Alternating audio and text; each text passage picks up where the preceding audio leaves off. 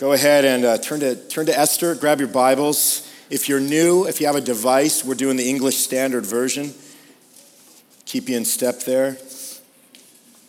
We're going to be doing uh, chapter 6 and 7 today. If you're joining us for the first time this morning, uh, we're week 6, I think I mentioned earlier in our series through the book of Esther, uh, which is the name of a Jewish woman who, by the providence of God, becomes the queen of Persia.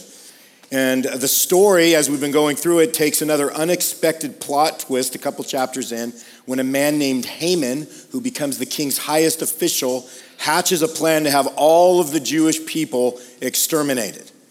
Uh, and so, up to this point, what we've seen uh, in God as sort of this unseen but always moving influence throughout all these chapters is that he, he acts as sort of a conductor. You know, in week one, I pointed out that, hey, if you, you, know, you click on Spotify or you pop in a CD or you put on a vinyl or you, you pop in a cassette, if you're just going way old school and you're analog like that, um, if you listen to a piece of music, you're just listening to the piece of music. You're not listening to the person that produced it, that wrote it, that played on it. If you're listening to orchestral music, you're not, you're not seeing the conductor conduct all of the musicians and the instruments, but yet what you're hearing is the result of the conductor's work or the producer's work or the, or, or the instrumentalist's work. And this is the type of hand that we see God playing all the way through Esther. He's never mentioned, God has never mentioned once in the book.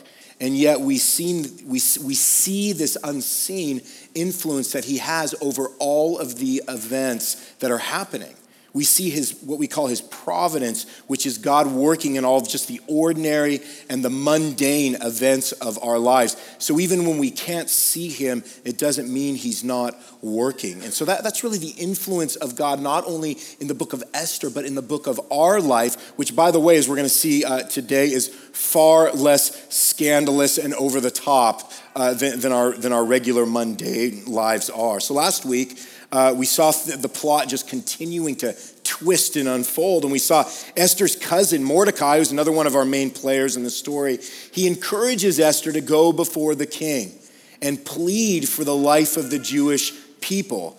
Uh, so, at great risk to herself, Esther, he does, she does that. She takes the risk. She goes before the king, she approaches him, and she ends up hatching her own plan in an attempt to thwart the plan of Haman. And we, we asked the question last week. Remember, we said, where does God come into those moments of uncontrollable chaos in our lives? Is he actually there, or is everything just sort of running and spinning by chance? And what we came to as way of conclusion is that just because things are out of control for us, they're never out of control for God. And that our greatest risks are never greater than God. Because at the end of the day, God cannot be stopped, right? He's always going to be working. The plan that God has laid out is gonna be laid out. And so today we're gonna see how God responds then in terms of how our pride influences and affects these things. So, how does God respond to man's pride? Um, and hopefully, it'll, it'll serve as a warning to us in how deeply we desire to elevate our own selves to a place that's only reserved for God. All right, so how many of you guys have watched the show? I, may, I might be dating myself, but America's Funniest Home videos, right? Yeah, a few of you. So I watched it back in the Bob Saget days, you know, back in the early 90s, you know, and, and the show is just crazy. But, you know, and again, the, the examples that you would see of these home videos, you know, you'd see like, I always like the ones where like, like the girl is on the stage, the, the woman, you know, singing and she's doing this dramatic crescendo, and then like all the stage props like fall on her at the end, you know. Um, and then, you know, or the, or the guy, jumping on the trampoline, jumping higher and higher, and eventually flipping and like landing in the tree, right? So the video ends, you know, everybody is laughing about it. Those people probably died.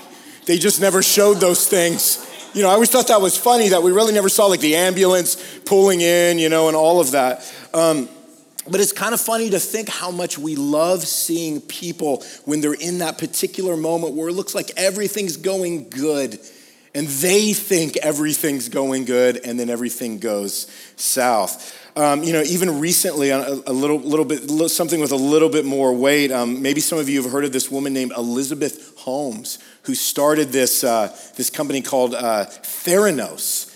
And uh, she was kind of this young medical entrepreneurial guru, and she devised this new method of doing blood tests, but, but it, it, it ended up not working. Um, and so she ends up making billions of dollars in the process with this particular product that actually never got off the ground and never worked. And she just deceived all of these people. And eventually she was she was outed right? She was she was uh, outed for fraud. And again there's just something inside of us. We see stories like this and we rejoice when people's pride and deception is exposed as long as it's not ours right which we usually believe is, is never quite as prideful or quite as deceptive as everybody else is. And so, one of the things that we're going to learn this morning from God's word is that, man, the pride of man eventually converges with the providence of God. Our pride, it eventually converges with the providence of God. And this is what we get happening as we pick up in Esther chapter 6. So, uh, read along with me in verse 1. It says this On that night, the king could not sleep. And so he gave orders to bring the book of memorable deeds, the Chronicles, and they were read before the king. And it was found written how Mordecai had told about Bigthana and Teresh, two of the king's eunuchs who guarded the threshold and who had sought to lay hands on King Ahasuerus. And the king said, What honor or distinction has been bestowed on Mordecai for this? And the king's young men who attended him said, Nothing's been done for him. And the king said, Well, who is in the court? Now, Haman had just entered the, the uh, outer court of the king's palace to speak to the king about having Mordecai hanged on the gallows that he had prepared for him. And the king's young men told him, Well, Haman is there standing in the court. And the king said, Let him come in. So Haman came in, and the king said to him, What should be done to the man whom the king delights to honor? And Haman said to himself, Well, whom would the king delight to honor more than me? And Haman said to the king, For the man whom the king delights to honor, let royal robes be bought, which the king has worn, and the horse that the king has ridden, and on whose head a royal crown is set. And let the robes and the horse be handed over to one of the king's most noble officials. And let them dress the man whom the king delights to honor, and let them lead him on the horse through the square of the city, proclaiming before him, Thus shall it be done to the man whom the king delights to honor. Verse 10 Then the king said to Haman, Hurry, take the robes and the horse as you've said, and do so to Mordecai the Jew, who sits at the king's gate, and leave out nothing that you have mentioned. So Haman took the robes and the horse, and he dressed Mordecai and led him through the square of the city, proclaiming before him, Thus shall it be done to the man whom the king delights to honor. Verse 12 Then Mordecai returned to the king's gate, but Haman hurried to his house, mourning and with his head covered. And Haman told his wife Zeresh and all his friends everything that had happened to him. And then his wise men and his wife Zeresh said to him, If Mordecai, before whom you have begun to fall, is of the Jewish people, you will not overcome him, but will surely fall before him. Thanks, Zeresh, for that encouraging word at the end. We'll stop right there. I added that at the end. That's not God's inspired word, that's Ronnie's uninspired word. Excuse me. So we finally see the end. We finally see the beginning of the end of this despicable character, right? And just like that, almost, we're gonna see in a minute, our sense of justice is just satisfied. I mean, this is a dude who literally weaves his own web of destruction. We're still, nobody around him seems to be sad including his own wife. There's a lot of dry eyes right now in the Haman household, given what's coming, right? And, um, you know, it just reminds me of this movie uh, that Melissa and I recently saw. I won't, I won't, tell you the name of the movie, but I am going to give away the end.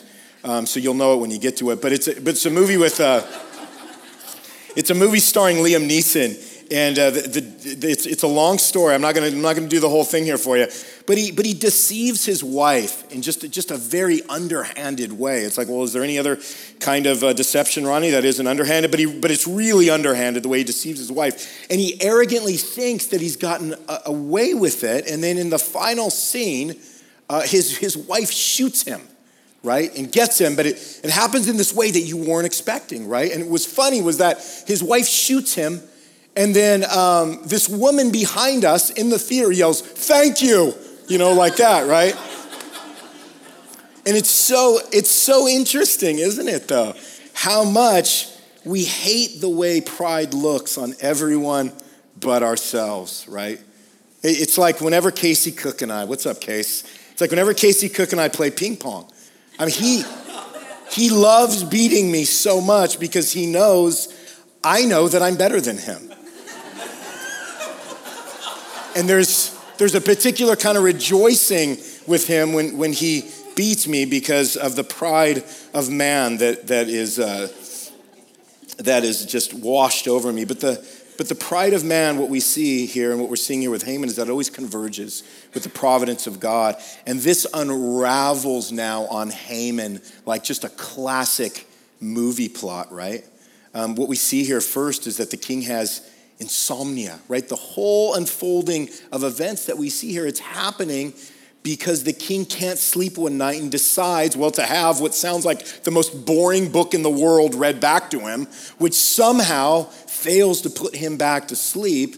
And so, this, just this, what we would say is just this random event of the king's insomnia or lack of sleep leads to this particular discovery, right? At one point, Mordecai saved the king from an assassination plot but nothing was done to reward him, which bothers the king. And the reason why it bothers, bothers the king is because rewarding people for their loyalty is how the king established allies. So it was important that when somebody did something good in favor of the king, that they got rewarded.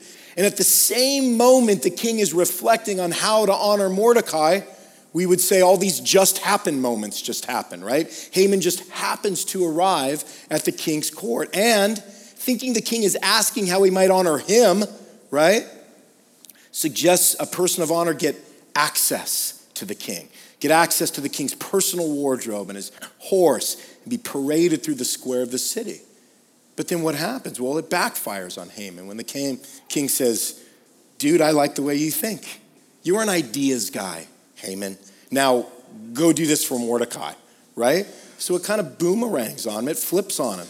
So Mordecai is honored by Haman, of all people in the story, who, by the way, just recently built a gallows to have him hanged on because Morty never paid Haman the kind of respect Haman thought he deserved, right? I mean, you just can't make this stuff up the way it's all coming together. And then Haman goes back home, tail between his legs, and even his own wife, Zeresh, is like, Brother, it's not looking good for you, is it? Right? Ironically, the whole gallows thing was her idea in the first place, but of course, Haman is going to be made to pay for it. So, what we see here very clearly, again, is that the pride of man converges with the providence of God, and at some point, people get taken down. At some point, man's pride takes men down. And again, if it's not in this life, death does a pretty good job of it eventually. Proverbs 29 23 tells us, one's pride will bring him low, but he who is lowly in spirit will obtain honor. It's interesting that Mordecai eventually, again, not a guy with the lowliest of spirit, but eventually obtained honor because, again, he wasn't plotting genocide the way Haman was. And God eventually honored Mordecai. Matthew 23 12, whoever exalts himself will be humbled, and whoever humbles himself will be exalted. So there is something in the way that God has designed us where humility is actually the method and the way and the path towards the honor that we actually crave many times. So, this chain reaction of events, man, this just begins to unfold now on Haman. And it reaches this climactic ending here in chapter 7, which is this. I'm going to back up to 614. While they were yet talking with him, the king's eunuchs arrived and hurried to bring Haman to the feast that Esther had prepared. Now, chapter 7, the king and Haman went into feast with Queen Esther. And on the second day, as they were drinking wine after the feast, the king again said to Esther, What is your wish, Queen Esther? It shall be granted you. And what is your request, even to the half of my kingdom? It'll be fulfilled. Then Queen Esther answered, If I have found favor in your sight, O king, and if it please the king, let my life be granted for my wish, and my people for my request. For we have been sold I and my people to be destroyed, to be killed, and to be annihilated. If we had been sold merely as slaves, men and women, I would have been silent, for our affliction is not to be compared with the loss to the king. Then King Ahasuerus said to Queen Esther, Who is he and where is he who has dared to do this? Verse 6 And Esther said, A foe and enemy, this wicked Haman. Then Haman was terrified before the king and queen. Verse 7 And the king arose in his wrath from the wine drinking and went into the palace garden. But Haman stayed to beg for his life from Queen Esther, for he saw that harm was determined against him by the king. And the king returned from the palace garden to the place where they were drinking wine, as Haman was falling on the couch where Esther was. And the king said, Will he even assault the queen in my presence in my own house? And as the word left the mouth of the king, they covered Haman's face. By the way, that means death right there. Verse 9. Then Harbona, one of the eunuchs in attendance on the, uh, in attendance on the king, said, Moreover, the gallows that Haman has prepared for Mordecai, whose word saved the king, is standing at Haman's house, 50 cubits high. Verse 10 And the king said, Hang him on that. So they hanged Haman on the gallows that he had prepared for Mordecai. Then the wrath of the king abated. So the pride of man converges with the providence of God to undo the man. So what happens here? Well, Esther exposes Haman. Man, we don't need to worry about Esther anymore, do we? I mean, this woman is slick, right? If we had any doubts about the mental fortitude of Esther, these should all be put to rest because she has Haman handled here, right? What does she do, man? She butters up the king for two days with good food and probably even better wine, right? Before laying out her request, which was that her life is in peril. Now, obviously, the king doesn't see this one coming at all, right? So when Esther tells him that her people are about to be annihilated, it throws the king into sort of this wrath induced frenzy. Obviously, conveniently not remembering that he was the one who signed off on this genocide to begin with, right? So what does he do? We can imagine the king, goblet of wine in hand, right? Asks, Who did this? And then in just sort of this epic penultimate scene, Esther cries out, This guy, your guy, Haman. Again, cue, you know, orchestra music for all of this. And then it says Haman was terrified I mean, I think terrified is putting it mildly, Daddy O, you know? So Esther exposes Haman, and then what happens? Well, Haman is executed. But not before one final, just humiliating twist, because the king goes to the garden. He goes to the garden to cool off and contemplate and collect his thoughts about what was happening and what just happened. Maybe even having a moment of realization that he had played some part in signing off on this mass genocide. So maybe his thought was, man, how can I save face? How can I get rid of Haman? And then he finds his answer when he returns to the feasting hall where Haman is on the couch with Esther begging for mercy, and the king is able to accuse him of assault, which was legitimate, by the way, because in fact the law stated that nobody, nobody but the king and her assistants were allowed to come within seven feet of the queen. So Haman was way out of line. And so, again, man, there's this sense of justice here when we see Haman getting his dues, and it feels so gratifying to us, right?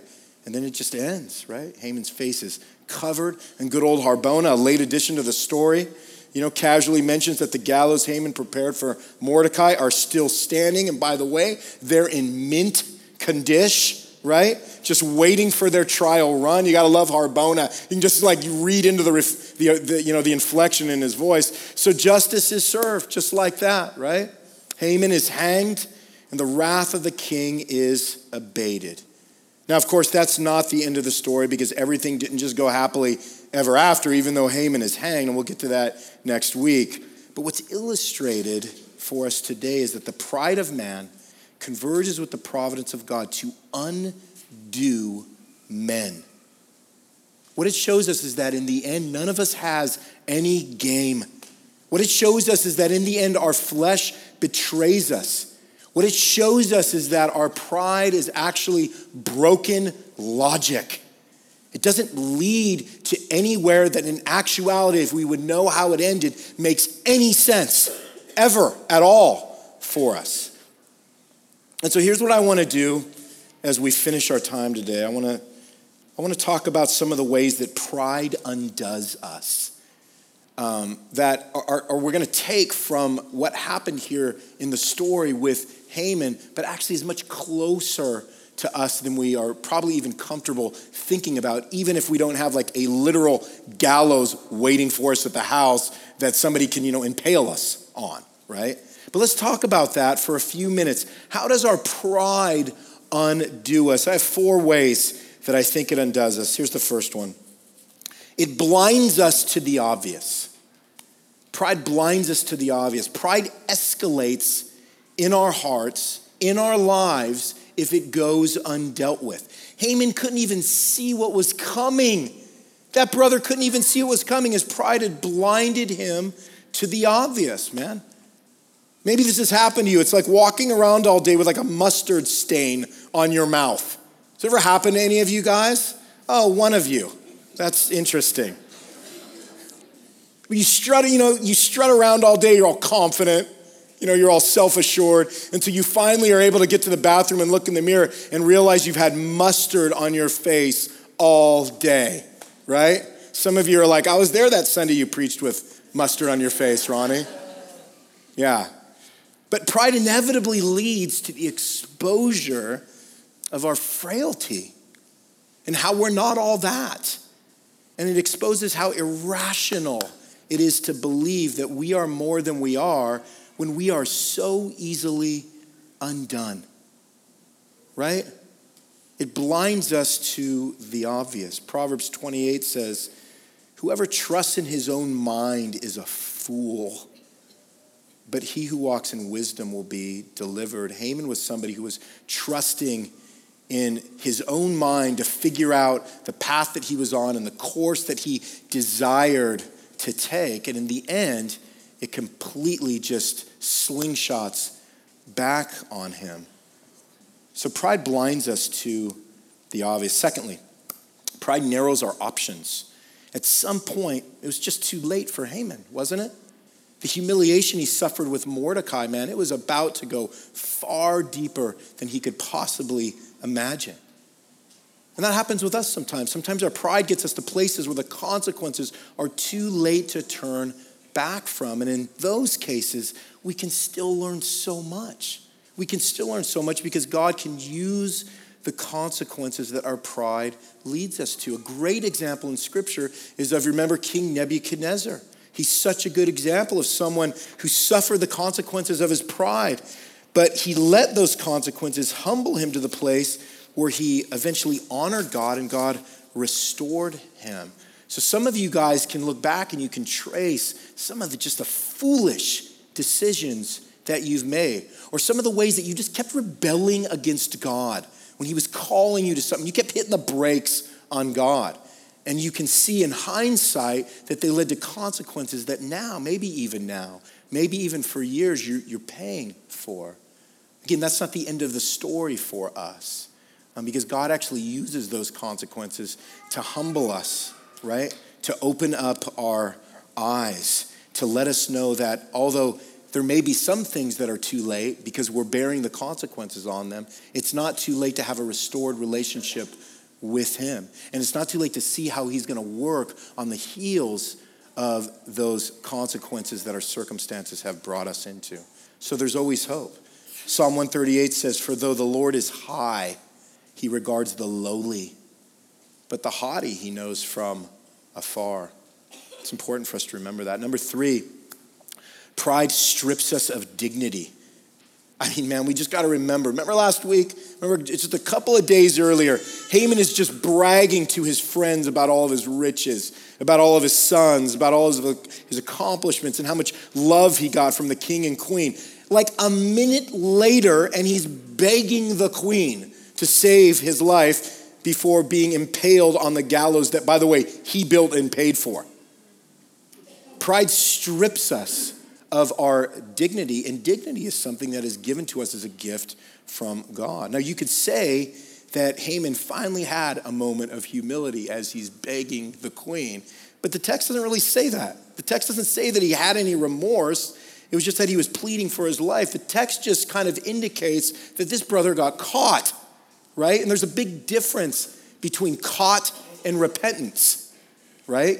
Caught means I just want to be able to uh, get a pardon so that I can get back to doing what I want to do. You know what repentance is? Repentance is an acknowledgement that I have sinned before the king, that I have sinned before holy God. And repentance is saying, man, I'm going to turn the other way. I'm going to break from the sin that has brought me to this place of guilt. So there's a big difference between being caught and being repentant, right? And the problem with pride is that it fills us with a false sense of dignity when in reality, it's just eroding it away. Because the belief that we are something more than who we are is how we actually play God, not actually how we come before God and pray for forgiveness. And by the way, God won't be played like this forever. He won't be played like this with people that sin as grievously as Haman, and it won't be played by people who do more respectable sins like we do, who don't take it as serious as even Haman does, because we look at guys like Haman and we think, man, I'm not at that level. You are at that level. Because all sin separates. Consequences, different. Sin, all of it separates, right?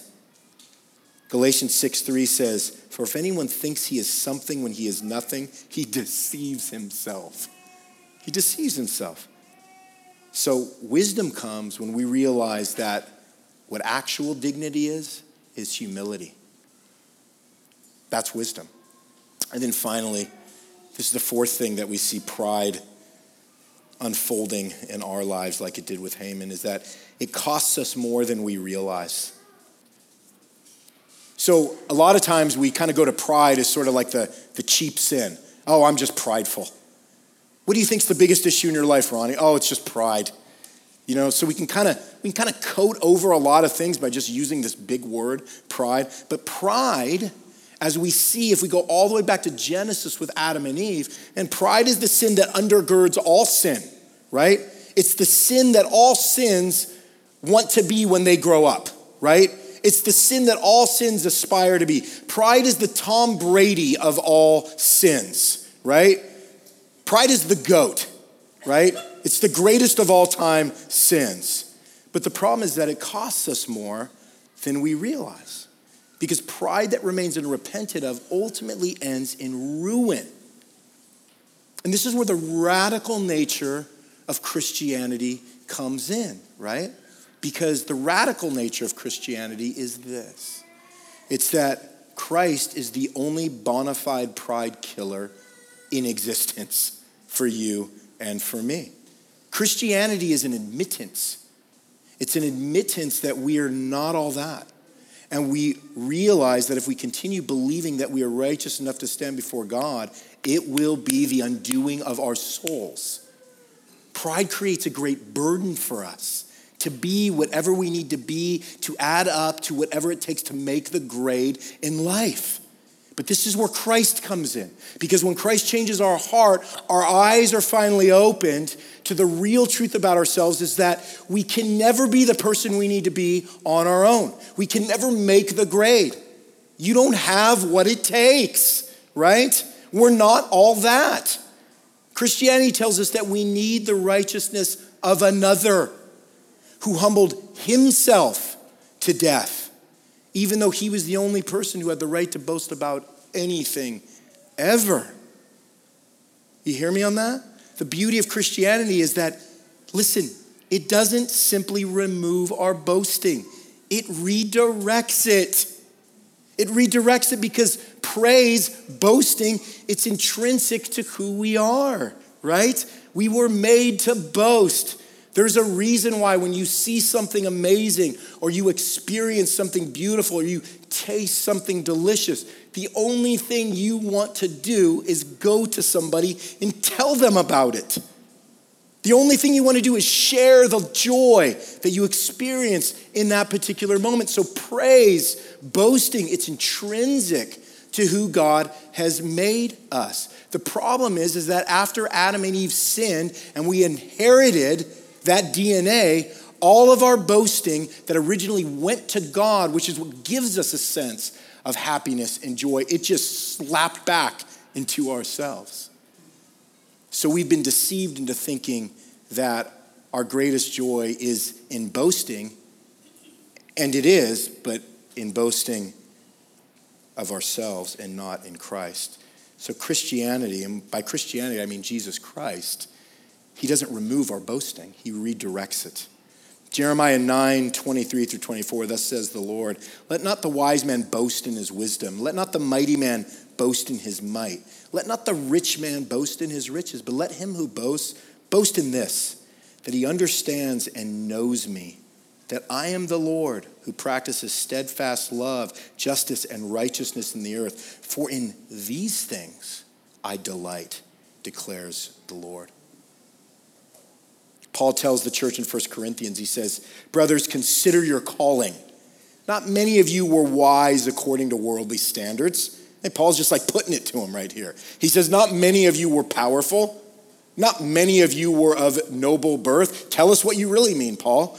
Um, but God chose what is foolish in the world to shame the wise. God chose what is weak in the world to shame the strong. God chose what is low and despised in the world, even things that are not, to bring to nothing things that are, so that no, listen, no human being might boast in the presence of God. And because of him, Paul says, you are in Christ Jesus, who became to us wisdom from God, righteousness and sanctification and redemption, so that as it is written, let the one who boasts boast in the Lord. So he's not saying don't boast, he's saying let your boast be righteous. Pride is so thin, right? Pride is so thin. All it took, listen, all it took for Haman's undoing was a king who had a bad night's sleep. What? We can't bear the weight of our pride.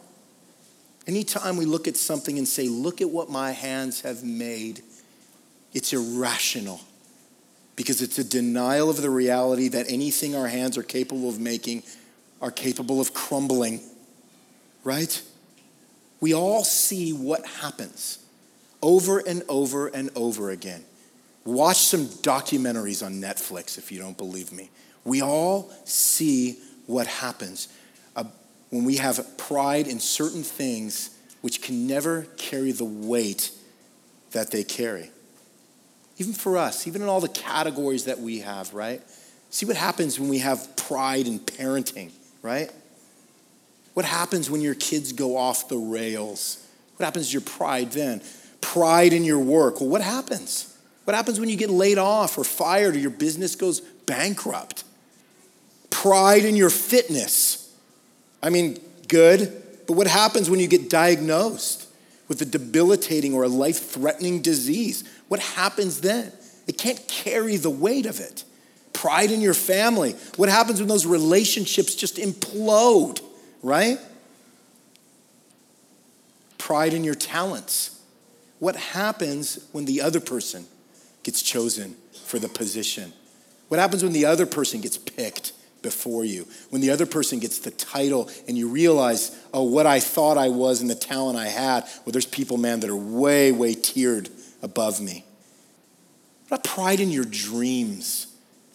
This is what I've always wanted to do. I'm going to do it. Nobody's going to stop me. What happens when they don't come true? What happens?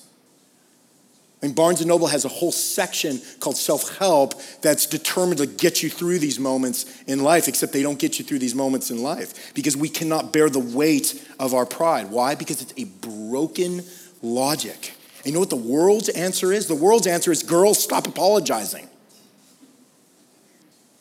Pick yourself up. Prove yourself. Be who you are. Don't let anyone tell you you can't do something. And don't think for a minute that we haven't been influenced by that kind of rhetoric, because we have.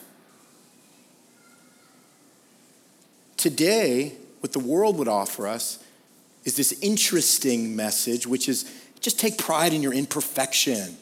It's okay to not be okay. It's okay to be who you are. Is it? Actually, the Bible gives us a different message. And thankfully and beautifully, Jesus has a different answer for us. Jesus says that our boasting is symptomatic of a deeper longing that won't be met by going deeper into ourselves.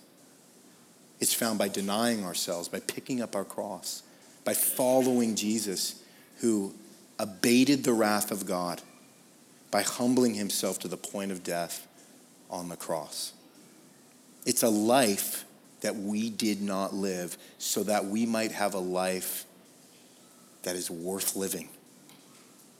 How great, you guys, is God's grace that we don't have to hang by our own gallows of pride because Christ hung from them in our place to abate the wrath of God for our pride.